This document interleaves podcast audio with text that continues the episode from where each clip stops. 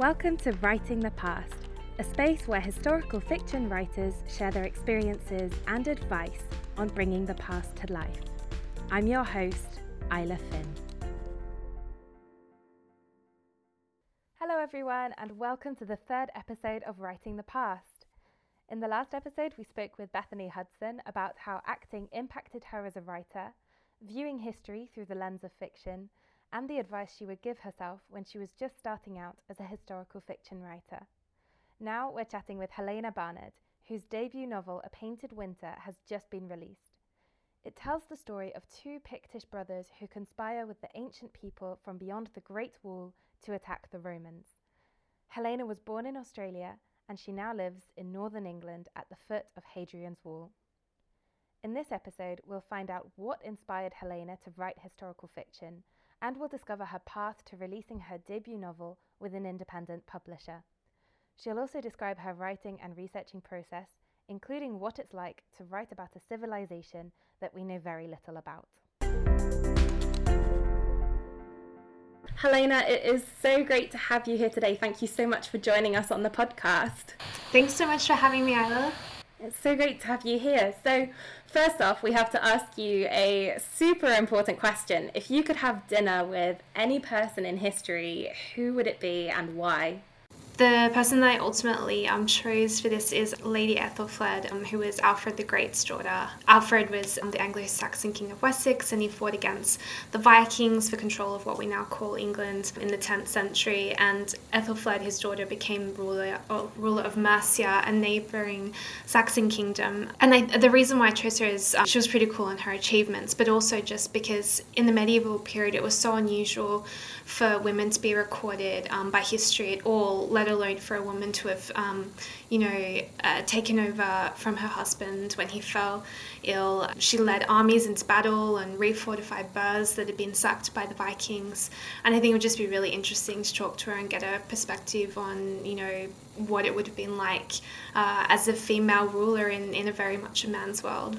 Definitely. I I mean, I have to admit, the most I know about Ethelfled is from um, the Last Kingdom series, like the one by um, by Bernard Cornwell. I feel like their portrayal of her was really good. Like you could see she was a super strong woman, and I think she would definitely be super interesting to talk to for sure.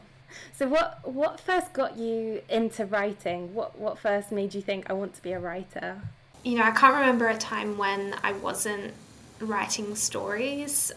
I actually still have this little book that I wrote when I was four or five and in crayon and it's you know with terrible illustrations and it's about a caterpillar who is traveling around the world. Definitely not a bestseller I just I've always sort of been been writing little stories and I think when I when I went to university and, and I, I studied law and, and I was a lawyer for a number of years, I've sort of really put my creative pursuits like on the back burner. Then when the idea of a painted winter um, came to me, um, I sort of felt really passionate about it again and decided to pursue um, writing more seriously. I think I was the same as you. I made a book out of crayons and it was about a polar bear or something. And I think I did the illustrations and everything stapled it together. And I was very proud. Like, yeah, not a bestseller either, but who knows, maybe one day.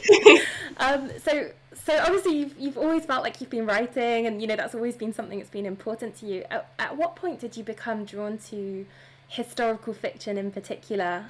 I think that was um, it was sort of middle high school, so I think I would have been like fourteen or fifteen. Um, I'd always loved history, and I had some really um, passionate history teachers when I was in school, and I felt when I was reading some historical fiction um, novels, um, Sharon K. Penman was the, the, sort of the first historical fiction novelist who I came across her her Welsh trilogy and her War of the Roses book, The Sunne in Splendour, and I, I, it sort of just really struck me how you know, historical fiction is a really engaging and immersive way to learn about history and to feel like you're actually experiencing the lives of people from the past. You know, really good historical fiction makes me feel like I can touch and smell and see what I imagine people from the past experience. So, yeah, I, th- I think I think that's why I've you know felt really drawn to to it as a genre that I like reading and also as something that I wanted to, to write um, myself. So, um, congratulations on, on your new book, A Painted Winter, coming out. So, um, just as a rem- quick reminder for people listening, um, Helena's book tells the story of two brothers from the Pictish kingdom who want to take revenge against the Romans for attacking their city, killing their father, and enslaving their mother. And when they meet a mysterious woman, this sets them on the path to warfare. So, Helena, why did you want to write about this particular time in history? So, a few years ago, I was traveling in Scotland and I started to engage closely with the history and archaeology of Scotland more broadly, but in particular the Picts. I just found it um, fascinating, especially that that sort of early period, the, the you know, they were the Iron Age peoples of Scotland and their conflicts with the Romans who were trying to conquer their lands. As part of researching, or sort of just generally reading about the Picts, I came across references to the barbarian conspiracy, which I won't go into details here because it's sort of a spoiler for my book, but it's basically a, a fourth century conflict between the Picts and the Romans. It's just really fascinating and, and it's a it's a little known moment in history that was influential in ending the Roman occupation of Britain, and it's actually not very well covered even in sort of literature either. And so I thought it would be really interesting to um, to shine a light on that moment in history. Yeah, definitely. I mean, it's something that's so fascinating and it's um, such an ancient time. And uh, I think you've got so many ancient battles going on, and especially when that can turn a tide into something bigger, it's really amazing to be able to follow that through a story, which, which kind of leads on to the question how did sort of the storyline or the plot of A Painted Winter come to you? Was it something that just happened instantly, or was it almost as you researched it? How did the story first come to you? And it's just one of those sort of moments of having sort of been reading a lot about this period just for general interests, and then you sort of have a dream and the story comes to you. I, I know that sounds a little bit cliche, but yeah, I just, I just sort of like had a dream about the sort of um, the core plot. But then something that was really interesting to me that I wanted to explore was that, you know, the, the Picts unfortunately didn't record their, their own their own history, and the historical records that do survive are from the sort of Roman perspective or the enemy perspective. And I thought it would be interesting and important to show these conflicts from the Pictish perspective, um, you know, what they thought about the conflicts with the Romans and also how they thought about themselves. Because you know Scotland at this time was you know made up of lots of different tribes or, or kingdoms and it's interesting to learn that you know not all of them saw Rome as an enemy. Their relationships with each other, like the different tribes and with Rome, was was really complicated. And even people living in what we now know as uh, you know as England, who had been occupied um, by the Romans for hundreds of years at that point, they did not necessarily identify as Roman. They'd held on to their sort of Celtic religions and languages and practices. And so I found those things sort of really, really interesting to draw them out in my book. But in terms of the sort of core plots that that sort of just randomly came to me in a dream after sort of yeah just generally reading this kind of history it's like everything falls into place the more you read about it. It's like those light bulb moments. So you described this civilization which didn't record its own history. So what did that look like for you in terms of the research process? Was it quite challenging in a way because you maybe had less information compared to other civilizations? So, in terms of the, the Pictish sort of research, a lot of it is based on the archaeological sort of evidence, sort of extrapolating from that how we think that they might have actually lived. The sort of big picture plot that is recorded by some Roman chroniclers. Um, so, there's this some history that I was able to draw on there, but a lot of my Pictish research was based on the archaeology. Another element of, of the book, um, which isn't I guess super clear from from the blurb is Roman Britain mm, um, more generally. So so in England, and there is actually a lot more historical as well as archaeological um, evidence for that. But I'm sure this is something that's uh, the same for you. But with research, I, I really just start quite broadly. Um, you don't really know what you're doing necessarily um, or what you're looking for. You're just sort of taking a really big picture approach and then uh, as, as you get more insights into it and know what you're looking for so many nights i ended up spending like 12 hours down various rabbit holes trying to work out why didn't the Picts eat fish? Or trying to decide whether the Picts actually wore pants. um, I'm sure it's a similar experience for you. I remember in one of my first drafts, I got really caught up in the details of medieval beekeeping, and I think I ended up dedicating three chapters to it. And I had to say to myself, come on, Isla, like, seriously, no one cares. Like, yes, it's interesting, but it's not like worthy of three chapters. And you kind of get you sometimes you learn something in your research and it's so interesting like and you go down that rabbit hole but i mean afterwards it's i feel like no research is useless because it all you know it all builds that picture of the world in your head and that's really important. But yeah i, I definitely agree with you on the rabbit holes. I've, I've been in some interesting ones myself. I find that actually really interesting saying that you know you know there's that saying of like um when you're sort of like editing books and you have to sort of kill your darlings um, and usually that's talking about like maybe your know characters or certain phrases that you know just don't work. But with historical fiction writers, I feel like the darlings is actually like some really obscure historical fact that you picked up on and you thought it was really cool, but nobody else does, and you have to get rid of it. That is so true, and it's it's even more painful because you spend all that time researching it. You know, it's not just something that's necessarily come from your brain. It's something you could have dedicated years researching a certain paper or reading through archives, and it's definitely a bit more painful for sure.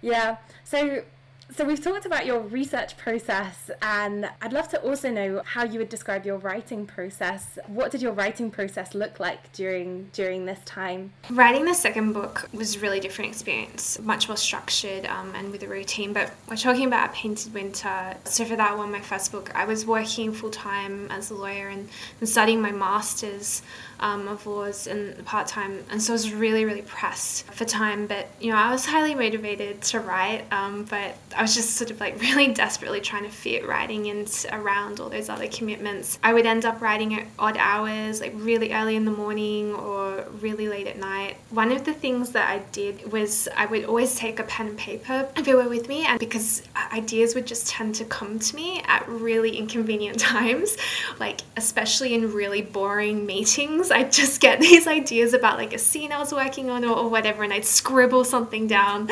And then um, I'd come home and I'd have like all these incoherent notes that I'd have to like decipher and then transcribe. Um, so it was a bit of a chaotic process. I didn't really have a routine, it was just very desperate, which, which is different to sort of um, my experience of writing the second book. Is it the same for you? Do you get to sort of have more of a routine, more structure, or is it a bit more haphazard? I'm the same as you. I, am fitting writing around a full time job, so it's very haphazard. And I don't know about you, but sometimes I have months where I'm super motivated and I'll, I'll be writing, yeah, 500 words a day, let's go. And then other months when I can't do anything at all and I get frustrated, but I think it's just part of the journey and I think it's really different for everyone. I think the thing that's encouraged me recently is just doing small steps every day. I used to be very all or nothing and I've recently come to terms with the fact if I like I can't go 100% but I can give maybe 25% here or there. And over time that still creates a novel in the end. And it's just about being less perfectionist about when and how I do it. So that's kind of the journey I've been on with it recently. But that's interesting. So for your first book you felt it was sort of just fitting it in wherever you had time. For your second book have you noticed a change in the way you write or the way you go about it yeah, so at the moment, um, I actually uh, have had the opportunity to sort of dedicate myself full time to writing. Uh, so I have an actual structured routine, but I still treat it as a as a full time job. Just just for me personally, I, I, I benefit from having structure and deadlines and, and routines. So during the set sort of eight hours that I like to work in, I will actually just write as though it's a job. It's a lot more relaxing than what it was to the first book. That was that was chaotic and and it took so much longer like i think one of the things that with writing that people don't often appreciate but which you'll understand is that these things take a really long time like even just to get out a first draft takes years and especially with historical fiction where you have to do all the research but having now the the sort of time to sort of just fully devote to it, it it's like halved the time that it's taken to to write it. So yeah very very different experience. I'm not really sure what's better in terms of output because i think sometimes think that people work better under pressure. The sort of energy and chaos of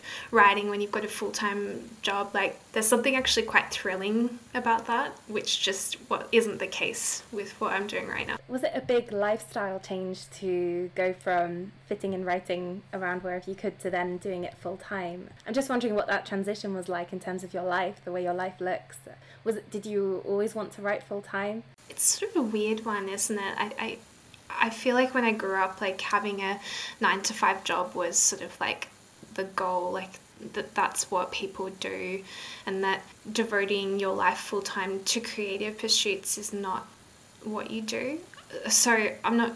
I think I I think I always liked the idea of being able to do writing, but whether I actually thought that I'd be able to write full time, I don't actually think that I ever really seriously th- thought about that or thought that that was an option. And in fact, it's only because I spent so long as a lawyer that I was able to do this now. Unless you are very privileged, you're not going to be able to just start off as like a, you know, 20 year old or 18 year old as like a full-time writer like these things do take time in terms of you know getting getting income and you have to be able to fund yourself so yeah i'm not really sure it was a feasible dream or something i ever really thought that i would would do awesome so once the book was done uh, what did your journey to publication look like yes so i mean once i had a you know i don't know what number draft it would be. You always have done so many drafts before you even consider doing anything with it. Um, but um, I knew some people who were starting up an independent publishing company in Australia, which I'm from Australia,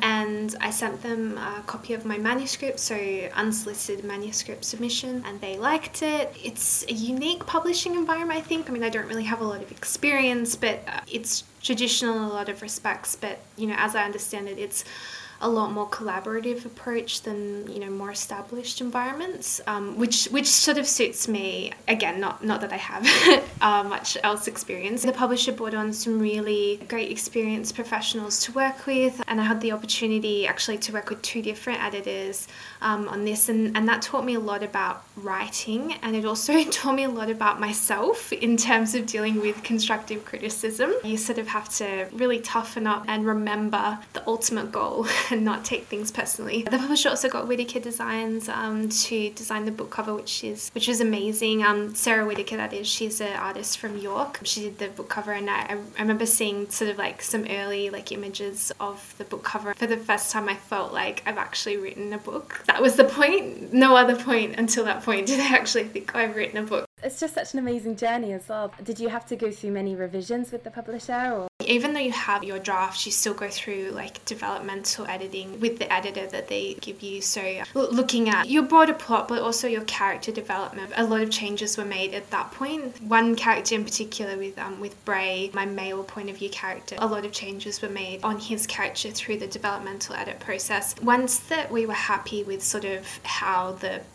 I guess the storytelling portion of of the manuscript was looking. Then you go through what's called line editing, or I think some people call it copy editing. I, I think it's line editing, but that's sort of looking at more of a, a, technical how each sort of line actually sounds. Are there better ways to write things? Do your metaphors, if you use them, do they make sense? Or did you um, bungle them like I did a couple of times? And they, they th- fix all those kinds of things. And then it goes through the sort of more final stages, which is um, really the, the really technical kind of editing where somebody um, and know, thank gosh I never have to do these things but like you know checking all the like grammar and full stops and all that kind of stuff. And then the final final thing is proofread. When when it's at the developmental and line edit stages that's where you get you receive basically the editor is sort of like redlining your book but you know on a computer but you come back with all these notes.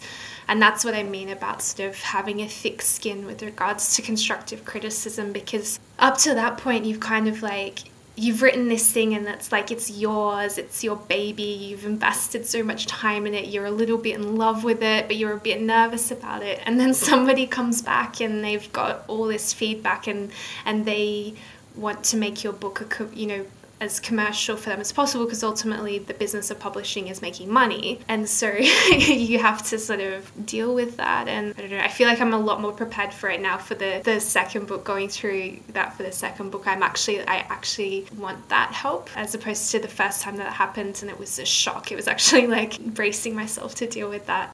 Obviously, you're still in the process of creating book two, but is there anything you can tell us about it yet, uh, without giving any spoilers, of course? So book one ends on uh, a massive uh, cliffhanger for for both um, the point of view characters, uh, Saoirse and Bray, and book two basically picks up from where A Painted Winter leaves off, and there is also a third point of view character who was in the first book but is now becomes a uh, point of view character in the second book. So I'm very excited to see how people react to the addition of a uh, third point of view character in the second book. I can't wait to read it. I'll be keeping my eyes peeled. A lot of people listening to this podcast might also be writing historical fiction and wondering about how can they get their book out into the world? And what advice would you give to people who are looking to publish their own piece of historical fiction? I think it's more common for independent publishers to accept unsolicited manuscripts which is what i did. And it's where you, you don't have to go through the process of querying for an agent and having the agent then submit your manuscript to various publishers. So if that's something that appeals to you have a look at their websites and see if they accept unsolicited manuscripts. Have a careful look at their terms and do your own due diligence. But if you want to submit to them, make sure you follow their requirements carefully, would be a big tip for mine. Some just want a synopsis of the first 30 pages of your manuscript rather than just sending the full thing. That's probably going to annoy them. And also, sometimes they might stipulate things like, you know, have it in Times New Roman 12 or something like that. Um, so make sure you follow their requirements. I think that's really important. If you get the opportunity to submit a covering letter, make sure that you remember that you're trying to sell yourself as well as the book. So, you know, if there's something interesting or compelling about you that's relevant to what you're writing, make sure, you know, you mention it. I think there's a lot of advice about writing cover letters for querying agents, and I think it equally applies to submitting um, to independent publishers. Take it seriously just because they're independent doesn't mean then they're not as stringent as, you know, um, as others in their decisions to publish. Let's imagine you could go back in time, which, let's face it, every historical fiction writer wants to do that. If you could go back in time to your past self when you were just starting out as a historical fiction writer, what advice would you give to yourself? I think I would tell myself to worry less about the accuracy of minute historical details and remember that the purpose of a book is telling a story, it's about entertainment. People want to read about compelling characters and storylines. They probably don't care if the type of you know plate that the character is eating off is an accurate representation from the time period or not. It sounds silly, but when I was initially writing, I, w- I was for some reason very concerned about whether academic professors at university what they would think about you know the historical and archaeological accuracy of my book. But you know I've come to realize that a they're probably not ever going to read my book. Um, but b you know that's not the measure of success for a historical fiction novel. I think the measure of success is whether the audience liked it whether they're entertained. And, and, and while it's important to have a strong historical or archaeological basis to your story definitely you know don't get carried away with it because ultimately it's a work of fiction, it's not an academic textbook. That's really good advice because I mean, I don't know if this is true for other people, but I personally can experience a lot of fear when I'm writing because I imagine these distant academics almost looking down on my manuscript and thinking, oh, this is wrong or that is wrong. Or, you know, I have visions of them denouncing my book at conferences saying this is a terrible example of this historical era. But then you really hit the nail on the head in the sense we're not historians, we're storytellers mm. setting something in a historical period. And so although it does, you know, need to be as accurate as we can make it, people just want a good story at the end of the day. And that's a really good reminder for me personally because I can get so hung up on whether something is right or not. Well, Helena, thank you so much for taking the time to share your experiences today. It's been absolutely amazing to hear about your wonderful book, and I wish you all the best with, with book two. And thank you so much for being here today. Thank you so much for having me, Isla. It's been um, a lovely evening. Helena's book, A Painted Winter, is available everywhere books are sold. If you'd like to keep in touch and follow her historical fiction journey, you can catch her on Instagram under the username Helena Reads and Writes. In the next episode, we'll be chatting with Claudia Merrill, who is currently writing a novel series set in ancient times with touches of mythology interwoven with history. Writing historical fiction and organizing all your research and timelines can feel overwhelming. So, in the next episode, Claudia will be sharing practical insights and tips on organizing your research and writing process in a sustainable way. If you enjoyed this podcast, it would be amazing if you could follow and rate it. And if you're feeling extra nice, you can also leave a review on your favorite podcasting platform. It just really helps us to get things up and running. But most importantly, thank you so much for listening, and we'll be back on here to chat with Claudia next time.